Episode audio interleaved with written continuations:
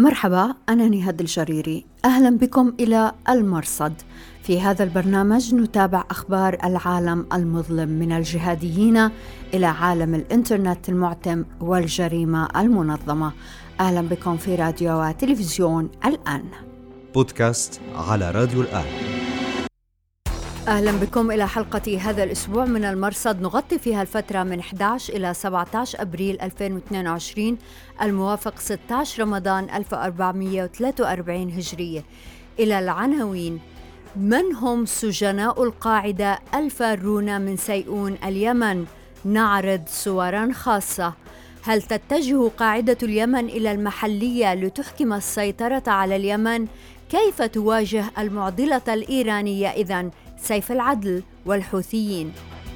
داعش الرسمي يمتدح فرع غرب إفريقيا الذي يواجه أياماً صعبة في نيجيريا. ولماذا انزعج كبار القاعدة من بيان نسب إلى فرع التنظيم في المغرب الإسلامي؟ ضيف الأسبوع الدكتور محمد مصباح، مؤسس ورئيس المعهد المغربي لتحليل السياسات ميبا.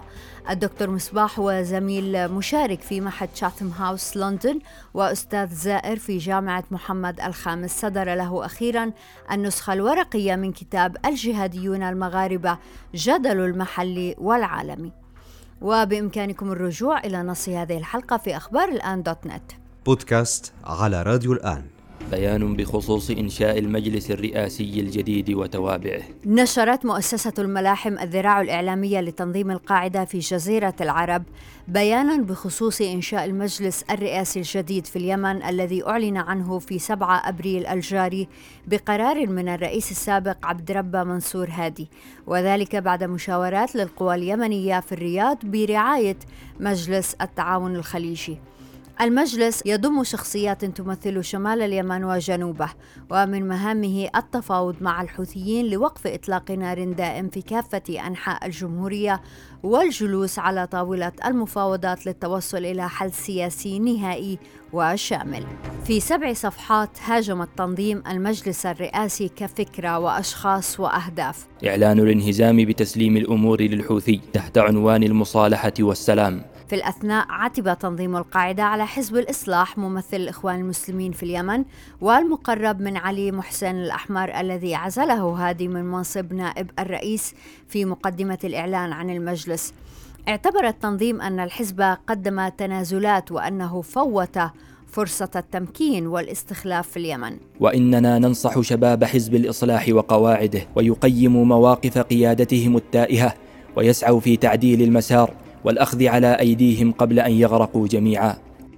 وعليه قدم التنظيم رؤيته لحل في اليمن يقوم على ما يشبه الدولة الداعشية، فتعهد بمواصلة القتال حتى نجتث المشروع الحوثي وكافة الأنظمة الجاهلية من أرض اليمن كلها. تصالح القوم أو لم يتصالحوا، وقفت حربهم أو لم تقف. ماذا نفهم من البيان؟ القاعدة في اليمن تقرر اليوم أن تفيق من سباتها حتى تساهم في إفشال المجلس الرئاسي، متذرعين بأنه يخدم الحوثيين، بالرغم من أن موقف الحوثيين من المجلس يكاد يكون متطابقاً مع موقف القاعدة. وهنا لابد من النظر إلى سلوك القاعدة في العامين الماضيين تقريباً، فالقاعدة في اليمن تمر في أسوأ أحوالها مع تعدد الولاءات فيها وتشتت أهدافها، فتخلت لصالح الحوثيين عن مناطق كانت تقليدياً معهم مثل قيفة والصومعة في محافظة البيضاء، حتى يبدو أن كل ما يفعلونه يصب في مصلحة الحوثيين، بما في ذلك الهجمات الأخيرة في أبين وعدن التي يتفاخر بها أنصار القاعدة. جيد أن أقر التنظيم في بيانه هذا بأن الحوثيين يمثلون مشروعاً تبعيته للمشروع الإيراني. فهذا المشروع يهدف للتوسع والتمدد الإقليمي للمذهب الشيعي ومعتنقيه بقيادة إيران على حساب أهل السنة. لكن هل التنظيم مستعد لمواجهة حقيقة أن واحدا من القلائل المخضرمين في القاعدة الباقين اليوم، وهو سيف العدل، يقيم في إيران ويعيش هناك بحرية، وأن سيف العدل لا يزال يدير جزءاً لا يستهان به من شؤون التنظيم؟ وهكذا ينتهي البيان بتعهد القاعدة بمواصلة الحرب. تصالح القوم أو لم يتصالحوا، وقفت حربهم أو لم تقف. وهذا التعهد يأتي في حكم تحصيل الحاصل بعد أن نجح التنظيم ومعارضو المجلس الرئاسي في تهريب عشرة عناصر من سجن سيئون يوم الخميس أربعة عشر أبريل. عارفون وصفوا بعض هؤلاء بأنهم قياديين. مصدر قريب من مكافحة الإرهاب في حضرموت أرسل لنا صوراً قال إنها للفارين المذكورين في البيان الحكومي الصادر عن وزارة الدفاع اليمنية. لم نستطع التحقق من هذه الصور من مصدر مستقل، فنعرضها كما وصلتنا، وبإمكانكم الاطلاع عليها في نص هذه الحلقة على أخبار الآن دوت نت. فرار سجناء القاعدة لا يبشر بخير، إذ يعتقد أنه سيكون لهؤلاء شأن في شن هجمات تعطل تقدم المجلس الرئاسي وتثخن جراح اليمنيين في المناطق المحسوبة على السنة، خاصة في عدن وبوابتها إلى العالم المطار. في التعليق على البيان لفت ما كتب أبو محمود الفلسطيني تلميذ منظر الجهادية أبي قتادة والمعروف بمناصرته لهيئة تحرير الشام التي انسلخت عن القاعدة. يعتبر أبو محمود أن على قاعدة اليمن حتى تحقق أي إيجابية في مسعاها بالتركيز على الداخل اليمني أنه يجب عليهم أن يفكوا الارتباط بالخارج ويحلوا التنظيم والانخراط مع القبائل والبدء ببناء مشروع حقيقي قابل للحياة والاستمرار، على أساس أن مشروع القاعدة التقليدي لم يعد له أي وجود على الأرض، لأن الواقع تجاوزه وأصبح خارج التاريخ والجغرافيا. بودكاست على راديو الآن. مؤسسة الفرقان. بثت الفرقان الذراع الإعلامية المتخصصة في كلمات قيادة داعش كلمة هي الثانية في خمسة أسابيع للمتحدث الجديد أبي عمر المهاجر. ماذا قال فيها؟ أعلن التنظيم ما اسمه غزوة الشيخين انتقاما لقتل الخليفة السابق أبي إبراهيم ووزير إعلامه أبي حمزة في إنزال أطماع في فبراير الماضي. من بين ولايات التنظيم خص أبو عمر ولاية غرب إفريقيا بالتحية والثناء. ولكننا آثرنا ذكر أهل القتل والقتال غرب إفريقية. داعش غرب إفريقيا في نيجيريا تحديدا يواجه أياما صعبة، إذ يقاتل فلول بوكو حرام الرافضين الانصياع لأوامر التنظيم بعد قتل شيكاو في مايو الماضي، وفي نفس الوقت يعانون ضربات متتابعة يشنها تحالف جيوش المنطقة. فإلى المنتكسين الذين ساروا في طريق الجهاد. ويتوعد التنظيم الذين كانوا يعيشون في كنفهم وتخلوا اليوم عنهم. أما تخافون من الله بخلعكم يد الطاعة وترككم الجماعة في أحلك الظروف. وهذا يظهر تآكل بل انعدام الحاضنة الشعبية للتنظيم الذي دخل بالقتل وخرج بالقتل. ما الذي لم يقله التنظيم؟ كالعادة لم يكشف عن شيء يتعلق بهوية زعيمهم الخليفة المزعوم أبي الحسن الهاشمي القرشي. في التعليق على الكلمة كتب أبو يحيى الشامي في إدلب في حسابه على التليجرام كلمة طويلة عنوانها الثأر لزعيمهم الذي قتل في أطمة بإنزال أمريكي. المتحدث تحدث عن عدة مواضيع أخرى غير مقتل الزعيم المتواري. بودكاست على راديو الآن. نعود هذا الأسبوع إلى كتاب شذرات من تاريخ القاعدة لخبيب السوداني القيادي في تنظيم قاعدة اليمن والمنشور في سبتمبر الماضي. الدكتورة إليزابيث كاندل المتخصصة في الشعر الجهادي في جامعة أكسفورد البريطانية لفتت إلى جزء من قصيدة نسبت إلى أبي حفص الموريتاني مسؤول اللجنة الشرعية في القاعدة إبان هجمات سبتمبر. اللافت هو أن القصيدة فيها مدح للهجمات، بالرغم من أن أبا حفص الذي يعيش اليوم حرا طليقا في بلده الأم ظل يقول إنه كان ضد الهجمات، بل إنه استقال من التنظيم بسببها. يكتب السوداني: وبالرغم من أن الشيخ أبا حفص كان قد قدم استقالته من جماعة القاعدة، إلا أنه لما علم بحجم الضربات امتدحها بقصيدة رائعة. القصيدة كاملة من ستة وسبعين بيتاً نشرت في منتديات على الإنترنت في عام ألفين وتسعة. بودكاست على راديو الآن.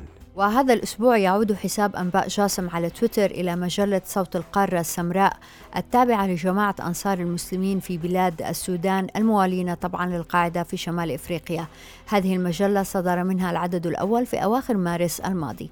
في ذلك العدد زاوية صغيرة بعنوان كبير: اللامركزية الإجبارية لتنظيم القاعدة. جاء فيها أنه من الظلم تحميل تنظيم القاعدة كامل المسؤولية عن جميع تجاوزات أفرعه الممتدة في مشارق الأرض ومغاربها وانحرافاتهم.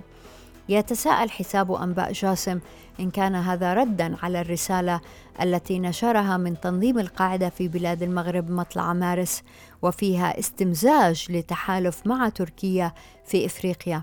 على ما يبدو أن الرسالة لم تلقى ترحيباً من أنصار القاعدة الذين لا يزالون يتوهمون الخير في التنظيم الأصل والفروع. حساب أنباء جاسم هو الذي كشف عن قتل أبي محمد المصري في طهران في أغسطس ألفين وعشرين. بودكاست على راديو الآن. أهلا بكم دائما في راديو وتلفزيون الآن. نرحب هذا الأسبوع بالدكتور محمد مصباح، مؤسس ورئيس المعهد المغربي لتحليل السياسات ميبا، وهو خبير في علم الاجتماع السياسي. الدكتور مصباح زميل مشارك في معهد تشاتام هاوس لندن، وأستاذ زائر في جامعة محمد الخامس، وكان سابقا باحثا غير مقيم في مؤسسة كارنيجي الشرق الأوسط. صدر له أخيرا النسخة الورقية من كتاب الجهاديون المغاربة جدل المحلي والعالمي. شكرا جزيلا دكتور مصباح لوجودك معنا في البرنامج. شكرا على الدعوة. دكتور مصباح، نبدأ من كتابك الجهاديون المغاربة جدل المحلي والعالمي. نحن نهتم في البرنامج بهذه التحولات لأنها تعكس صراعا داخل الجماعات الجهادية، لكن بداية أسألك عن الجهادية المغربية، لأي درجة لها خصوصية؟ آه شكرا على الدعوة. أولا آه فعلا هناك آه تيار جهادي المغربي بشكل عام يشترك مع التيار الجهادي العالمي في عدد من النقاط، في الجدل الإيديولوجي والفكري، طبعا الإيمان بالحاكمية والتكفير الولاء والبراء وغيرها من المفاهيم طبعا، لكن على المستوى التنظيمي وعلى المستوى السوسيولوجي إذا صح التعبير طبعا لديه مميزات ترتبط بالسياق التاريخي والثقافي والسياسي الذي نشأ فيه التيار الجهادي المغربي.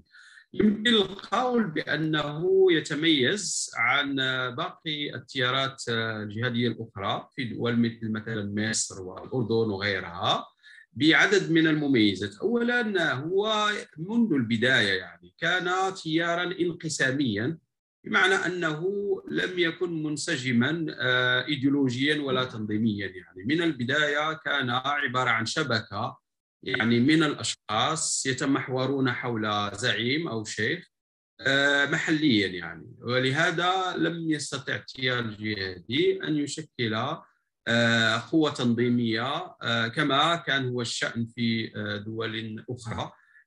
وهنا هذا يدفع لنا النقطة الثانية، وأنه يفتقد إلى القيادة الكاريزمية يعني. يعني أنت تعرفين أنه في دول يعني مثل مصر أو الأردن أو حتى تونس وغيرها كان هناك قيادات كاريزمية لديها قدرة هائلة على التعبئة وعلى التقدير. آه هذا في المغرب عموما كان يتميز بضعف في الإنتاج الفكري، ولهذا أغلبهم كان أغلب الشيوخ، هناك شيوخ لكن ليسوا منظرين بالمعنى الطراز العالي كما هو معروف لدى منظرين مثل أبو مصعب السوري وأبو محمد المقدسي وأبو قتادة الفلسطيني وغيرهم من المرجعيات. يعني عموما المغاربة شكلوا جنود مشاة أكثر منهم يعني منظرين في الفكر الجهادي. ثم النقطة الثالثة التي تميز التيار الجهادي في المغرب، وهذه مرتبطة بالنقطتين السابقتين، وهي استراتيجية الصراع. يعني التيار الجهادي في المغرب تبنى استراتيجية مختلفة اللي هي لا جهاد الطلب ولا المساندة اللي هما معروفين في الفكر الجهادي، ولكن جهاد الدفع والطلب عفوا ولكن جهاد المساندة، بمعنى أنه عموما لم طبعا كان باستثناء بعض الأحداث يعني مثل أحداث الدار البيضاء في ألفين وثلاثة وغيرها لم يكن هناك هجمات محلية، في حين أنه كان المغرب من المصدرين الكبار للجهاديين في الخارج. وهذه هي الميزة الأساسية يعني أن المغرب يعني استطاع أن يحصن نفسه داخليا، وهذا يمكن نرجع له لاحقا، ولكن أصبح من المصدرين للموارد البشرية إذا صح التعبير أو للجنود للخارج. نعود دكتور مصباح إلى هذا الكتاب وهذا العنوان اللافت.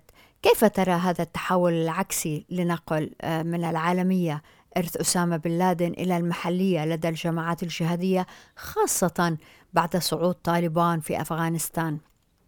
هي لما نتحدث عن جدل المحلي والعالمي نقصد به هذا الذهاب والإياب، يعني هما ليسوا مراحل واحدة تأتي بعد الأخرى أو واحدة تأتي قبلها وغيرها، بل ربما تتعايش كلها في نفس اللحظة، ولهذا هذا هو الجدل. يعني أقصد به أنه في لحظات تاريخية يكون معامل أو بعض الدوافع للعالمية أكبر من العوامل المشجعة المحلية.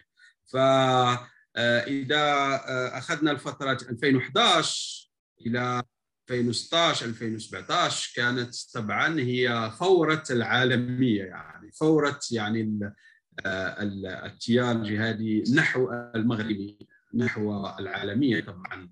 لكن في السنوات الأخيرة طبعا مع أنت ذكرتي مع صعود طالبان، أعتقد حتى قبيل طالبان، مع إنهاء يعني دورة داعش، مع مقتل البغدادي، لاحظنا طبعا انكماش أو دخول في مرحلة كمون للتيار الجهادي، وهذا مرتبط في نظري لأسباب ذاتية وموضوعية. طبعا كان هناك القبضة الأمنية المتشددة التي استطاعت أن أن تراكم يعني تجربة في تعقب المجموعات، وكما سبقت أن قلت بأن التيار هو في المغرب هو يعني انقسامي صغير، وبالتالي حتى على مستوى التعامل معه يكون يعني الأجهزة طورت يعني أدوات وميكانيزمات لتعاقبهم، ولهذا نحن في هذه المرحلة يمكن نقول بأنه التيار الجهادي في المغرب لم تراجع على مستوى الإشعاع، تراجع على مستوى الأداء. هناك بعد الفينة والأخرى يعني محاولات، لكن أعتقد أنها فردية وموسمية إذا إذا أردنا القول، يعني موسمية مرتبطة ب يعني بأشخاص أفراد لديهم رغبة ولكن ليست لديهم القدرة. يعني نحن نتحدث عن عن خلايا مكونة بين أربع إلى عشر أشخاص، في غالب الأحيان يكونون صغار السن بدون تكوين إيديولوجي ولا فكري، وبدون أن تكون لهم يعني دعم ولا سند شعبي ولا حتى من من الشيوخ التيار. دكتور محمد، من وحي جوابك حضرتك تحدثت عن انكماش التيار الجهادي في المغرب، وأنت في كتابك وأبحاثك تعزو هذا الانكماش إلى تحولات فكرية عاشها عدد من رموز هذا التيار وأعضائه. هل يمكن أن تشرح لنا أكثر عن هذه المراجعات؟ لأنه حقيقة عندما يجري الرموز هذه المراجعات فإنه هذا بيعكس خلل في التنظيمات يجب أن يتنبه إليه الشباب المغرر بهم. في المغرب ربما أيضا كما سبقت الإشارة، وأن طبيعة التيار الجهادي في المغرب أيضا يحدد أيضا طبيعة المراجعات. ففي الدول الأخرى مثل ليبيا ومصر وغيرها كان المنتشر هو ما سمي بالمراجعات الفكرية، أي أن قيادات ومنظري التيار الجهادي يقومون بتبني أفكار جديدة يتراجعون فيها عن الأفكار السابقة. طيب طبعا طبعا هذا هو السائد وهذا هو المعروف في المغرب. التيار الجهادي أو رموز التيار أو شيوخ التيار المعروفين لم ينتجوا أدبيات فكرية، وبالتالي يراجعون ماذا؟ طبعا أجهزة أشرطة الفيديو وأشرطة الكاسيت والخطب يعني الشفوية، كانت أكثر شفوية.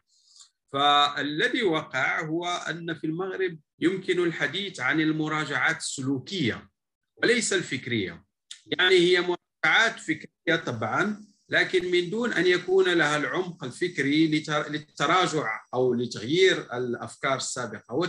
هو مراجعة سلوكية فيها مبدأين أساسيين، الأول هو التخلي عن العنف، نبذ العنف، طبعا هذا كان بإعاز من الدولة، كان هو أحد شروط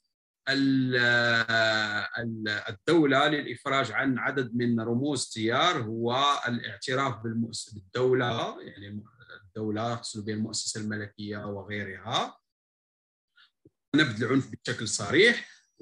والمعطى الثاني هو القبول بالمشاركة، المشاركة السياسية بالأساس والمشاركة في المجتمع. ولهذا لاحظنا من بعد ألفين وأحد عشر بعد الإفراج عن عدد من رموز هذا التيار كان هناك فورة في مشاركة الجهاديين السابقين في العملية السياسية. طبعا عدد منهم لم ينجح، لم يتوفق في الحصول على على مقاعد في البرلمان، لكن بعضهم أسس جمعيات مدنية أو دينية أو غيرها تحت طبعا طائلة القانون و وتحت يعني في إطار في إطار مشروع. لكن الميزة الأخرى أعتقد وهذه يشترك بها الجهاديون المغاربة مع باقي الجهاديين في في في الدول الأخرى، وهو دور السجن في في تعزيز المراجعات أحيانا. طبعا هذه ليست وصفة ولكن هذه من وحي الملاحظات طبعا، هو أن عملية التفاعل التي تقع بين التيار الجهادي، يعني المكونات المختلفة الأكثر راديكالية والأقل راديكالية، قد تؤدي إما إلى مراجعات فكرية في اتجاه أكثر انفتاحاً أو إلى العكس أكثر تشدداً. في الحالة المغربية كان العكس هو الصحيح، هو أن التيار المعتدل هو الذي تعزز داخل السجن، لأنه التيار الراديكالي كان يعني غير غير مقبول وكان يعني متشدداً للغاية، فعزل نفسه عن عن الباقي، فتقوت يعني نسبيا نزعة المراجعة لعدد لدى عدد منهم بسبب التفاعلات الداخلية، ولكن أيضا بسبب توفر محفزات خارجية، وهي رغبة الدولة في إطلاق سراح البعض منهم إذا أظهروا يعني تغيرا في السلوك. طبعا هذه مقاربة العصا والجزرة، طبعا في البداية كان هناك يعني ضغط شديد لم تؤدي إلى أي نتيجة، لكن بعد انخفاض درجة الضغط وإعطاء بعض التحفيزات من بينها تخفيض مدة السجن ويعني السماح بالزيارات العائلية وغيرها من الأشياء، ساعدت المعتقلين على خلفية قانون الإرهاب على مراجعة أفكارهم. دكتور محمد، في إلك بحث بعنوان كيف يفكر السلفيون أفردت جزء مهم للمعرفة الدينية، من أين يستقي السلفيون أفكارهم، وكان لافت أمرين: الاعتماد الكبير على السمع والحفظ والدروس الدينية في المسجد، يعني اعتماد على الشيخ، وثانيا وبشكل متصل هو اعتماد الاتباع كنوع من تقليد الشيوخ من خلال أخذ المعارف الدينية والعقائد بشكل حرفي منهم. ماذا نفهم من هذا الكلام؟